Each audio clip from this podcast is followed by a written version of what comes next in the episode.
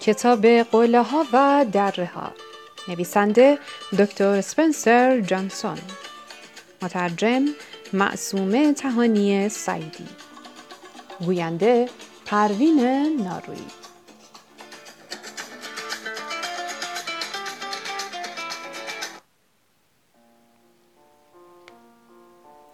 ادامه فصل دوم.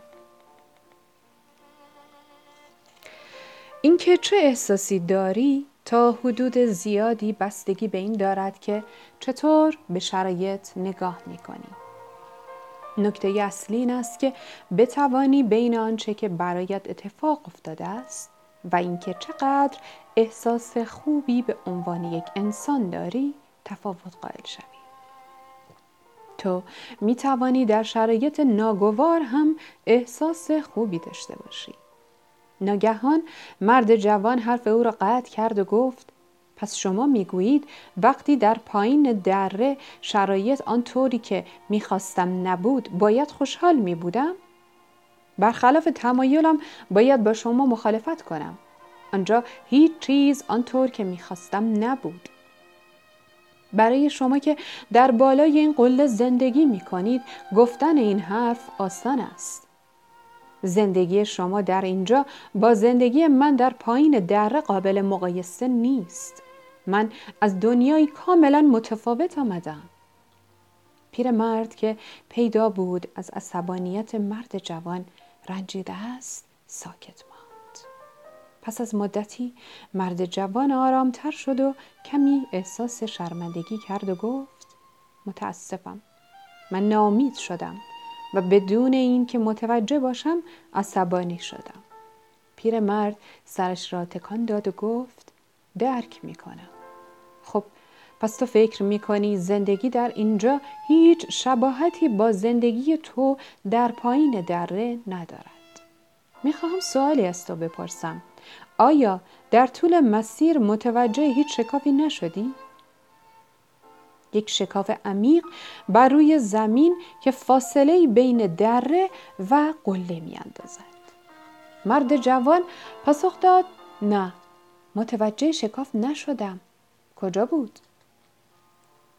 پیر مرد جوابی نداد مرد جوان فکری کرد و با خنده گفت دلیلش این است که اصلا شکافی وجود نداشته است پیرمرد گفت آفرین مرد جوان گفت چون قله ها و دره ها به هم پیوسته هستند پیرمرد با لبخند گفت کسی می تواند بگوید بلندترین نقطه دره کجا تمام می شود و پایین ترین قسمت قله از کجا شروع می شود؟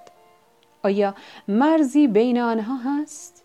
نکته اصلی این است که بفهمیم قله ها و دره هایی که در زندگی با آنها روبرو می شویم درست مانند قله ها و دره های موجود در طبیعت به هم پیوسته هستند و ما باید بفهمیم چگونه به هم متصل هستند.